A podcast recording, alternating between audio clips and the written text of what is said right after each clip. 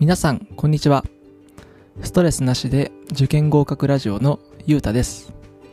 私はもともと東大合格実績日本一の予備校にて500名以上の受験に関わってきた後、2018年にオンライン塾を創業しました。独立してからは2年連続で志望校合格率100%を継続中です。このラジオでは親が何も言わずとも子供が主体的に勉強する方法や効率的に成績を伸ばす関わり方、塾の選び方などの受験情報について発信していきます。少しでもいいなと思ったらフォローやいいねをしてもらえると発信のモチベーションが上がりますのでぜひお願いします。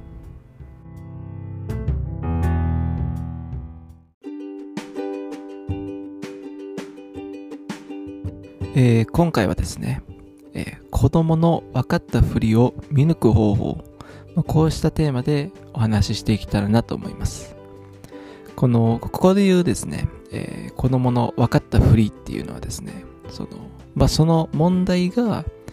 分かってないのにもかかわらず、まだ得点になるレベルではないにもかかわらず、えー先生や親を安心させようとして、まあ、次に進むという行為を、えーあの意味しています。で、えーこれはですね、皆さんもあの経験あるかなと思うんですけれども、えー結構知らず知らずのうちに、まあ、生徒っていうのは、その分かったふりっていうのをしてしまうんですね。というのも、生徒自身はその悪気があるっていうのはあまりなくてですね、実は、そのわざと分かったふりをして、えー次に進んでるっていうよりかは、本当に分かったと思ってるんですね。まあ、なので、ここを、えー分かっただけじゃなくて、できる点になるっていうレベルまで、点になるレベルまで持っていくっていうのを、まあ、その前回、えーラジオでお伝えしたんですけれしたんですけれども、ここのレベルまで私たち周りの大人がリードしてあげるっていう考え方が必要かなと思っています。まあそうした意味で、え分かったふりをするっていうのを見抜く方法、これを今回お伝えしていきたいなと思います。まあなので、分かったふりっていうのを見抜くっていうのは、その悪さを見抜くというよりも、まあそのしっかり得点になる、できる得点になるっていう部分までリードしてあげる。まあそういった文脈で捉えていただけたらなと思います。で、結論から言いますと、分かったふりを見抜くっていうのは、その、まあ、シンプルに説明をしてもらうということですね。で、その、よくあるご相談が、その、親御さんにですね、私も普段から、お子さんが、その、もっと理解度を深めるために、ぜひ、あの、説明を、えーしてもらってくださいねっていうふうに、えーお話しするんですけれども、まあ、親子関係だと、その、まあ、小学校、高学年とか、中学生とかだと、まあ、ちょっと年頃の、えーお子さんは、ちょっとまあ、反抗期っぽくなってしまうと思うんですね。まあ、なので、えー親とあまり会話量が少なくなったりとか、または、えーお母さんお父さんに説明する、わざわざ説明するっていうのを、まあ、ちょっと照れくさかったり、恥ずかしがったりするっていうことで、まあ、その、うまく説明してくれませんっていう方も、えーご相談受けますと。そうした場合に効果的なのが、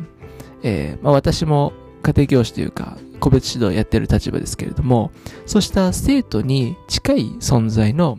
先生を経由するってことですね。で、えーその先生に対して、えーえーお母様お父様が働きかけて、あの、うちの子をぜひあの、説明までちょっと、えー面倒見てくれますかっていうふうに、えーリードしていただいて、で、そこからお子さんが、えーせその先生に、仲のいい先生に、えー説明するようにする。で、この説明度っていうのを、えー理解度の指針として、えーチェックしてもらう。まあ、こうした環境を、周りを環境を作ると、まあいいのかなと思います。で、多くの方がですね、その、まあ直接そのお子さんに関わってですね、えーそんなに反抗期だったりするので、直接関わってもそれほど意味が、えーなかったりしますと。で、そんなに親からの、えー声掛けっていうのはそんなに響く時と響かない時とかありまして、響かない時の方が大半なんですよね。で、私自身もその学生時代振り返ってみると、まあ親の言うこと全然聞いてなかったような、えー子供だったので、まあすごい気持ちはわかるんですけれども、まあ今では、えーまあ今24になりましたけども、その親のありがたさっていうのも気づいてですね、えー、しっかり高校生ぐらいからですね、その、精神的にも男の子、女の子、えー、成熟していきますので、その時には、まあ、親御さん、親に対する感謝っていうのは、えー、その、高まってくるように気持ちが見えてくるんですけれども、まあ、小中学生とかは、ま、ぶっちゃけ厳しいかなと。まあ、まだ、政治的にもまだ未熟なので、えー、まあ、なので、そうした直接働きかけると、まあ、喧嘩だったり、言い合いだったり、まあ、えー、無視とかされたりもするみたいなので、まあ、そうじゃなくて、お子さんの周りにいる先生や、まあ、家庭教師でもいいですし、塾の先生ですね、に、えー、アプローチをして、その方に、えー、説明をしてもらうと。で、説明をすることで、その、分かってるかどうかっていうのを、分かったふりをしているかっていうのを見抜くことができますと。で、説明する、これ前のラジオでも言ったんですけれども、分かっ、理解をしっかりしていないと説明ができないんですね。なので、説明があやふやだったら、もう一回、その、インプット、授業を、えー、しっかり勉強してもらうと。で、実はですね、今回あの、重要なこととしてお伝えしたいのが、その、勉強ができる制度というのは、その説明する環境が作れているんですね。え授業で、学校の授業で習ったということを意図的に、あ、意図せずですね、その、周りに説明するっていう環境を作れています。その環境にいることで、その生徒っていうのは、説明をすることで、自分自身が一番理解度が定着するっていうようになります。具体的に言うと、え、皆さんも、あの、経験あるかなと思うんですけれども、え、クラス、学校の2、30人くらいのクラスですね。もちろん勉強できる子と勉強できない子っていうのがいたんですけれども、えー、数学の授業が終わると、まあ、ある、その数学が得意な子の生徒のところにですね、勉強できない子が、まあ、ちょっと、あの、教えてくれるみたいな形で、その勉強を聞きに行ったりすると。で、数学がその勉強できる子っていうのは、その、みんなから聞かれるってことで説明するんですね。なので、あの、その皆さんのそのクラスメイトにもいると思うんですけれども、まあ、勉強を教えてくれるような、えー、まあ、キャラというか存在ですね。まあ、クラスでそういった勉強を教えてくれるっていう、その、メンバーというか、あの、立ち位置になると、これあの、すごいいいんですね。なんでかっていうと、授業で習ったことを、まあ、勉強ちょっと得意じゃない子から、まあ、ちょっと隣の席とかに、ね、いたりとかしてですね。で、教えてと言われると、あ、いいよっていうふうに、えー、教えてあげると。そうすることで、あの、アウトプットになりますし、で、私も数学に関しては結構あの、得意な、好きな科目だったので、えー、わからない子っていうのは、まあ友達がですね、ちょっと、川沿いちょっとここ教えて、みたいな感じで来るんですけれども、えー、まあ、僕教えてましたと。で、あの、これ教えていくとですね、この教えられない時っていうのがたまにあるんですよね。で、なんか、すごい残念な顔をされるんですよ。あの、すごい聞いてきて、あ、じゃあちょっと、あ、そう、川沿いでもわかんないのか、みたいな感じで、じゃあ他のやつ行くわ、みたいな。えー、なので僕もちょっとその子に説明できなかったな、みたいな。なんですごく悔しさみたいなのが残るんですね。まあ、数学に関しては、もうこういった悔しさというか、えー、なんか説明できる自分が当たり前。まあ、そういったプライドを持つことが、えー、その得意科目にしていくと。その数学というか、その英語だったり何でもいいんですけれども、その科目を、はもう絶対みんなに説明できるように、聞かれたら絶対答えられるような、えー、こ、ようにしていこう。ということで、アウトプット前提のインプットですね。授業をすることができます。で、この立ち位置になれると、本当に強いです。その、で、成績がいい、その、高く維持できている子っていうのは、意図せずそうした環境下にいることが多いです。まあ、なので、あの、最初は勉強苦手であっても、まあ、徐々にですね、勉強あの、頑張っていって、周りの、もう本当に、隣の席の子に説明するだけでもいいので、そうした経験をぜひしてもらうと、お子さんにしてもらうとですね、えー、あの、すごい、そのいいサイクルに乗れるかなと思います。で、説明して、その、理解してくれたらやっぱり嬉しいんですよね。私もすごい経験があるんですけれども、まあ、なのでそうした経験っていうのは、やっぱそのお子さんの自信にもなりますし、もちろんご、その友達との人間関係っていうのも良くなるかなと思います。で、これ実際の生徒の例なんですけれども、すごい生徒がいましてですね、これ今中学生の女の子で、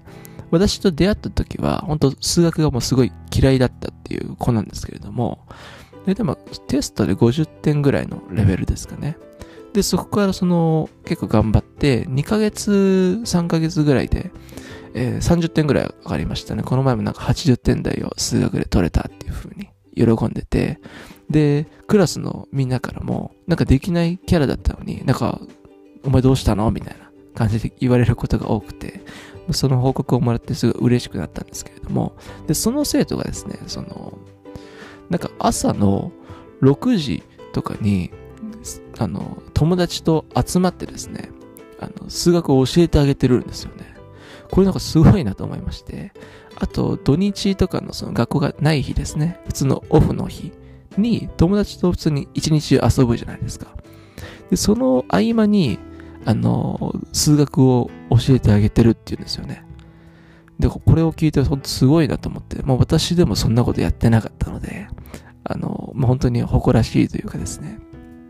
まあそうした、え勉強ができなかった、ちょっとまあ数学が苦手だった子が、えそういった説明をすることを通して、えどんどん、えー、80点台とか、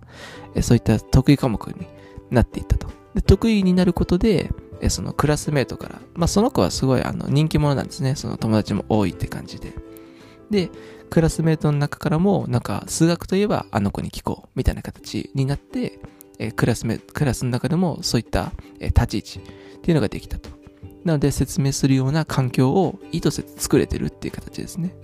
一応、えー、まあ私の生徒でもそうしたサイクルに入れるような事例っていうのが出てますので、まあ、ぜひ今回の話っていうのを参考にしていただければなと、え思っています。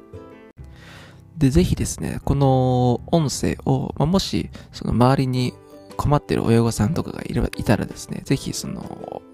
ママ友というかですね、親御さんの友達にぜひシェアをしていただいて、まあ、この考え方っていうのを結構あの、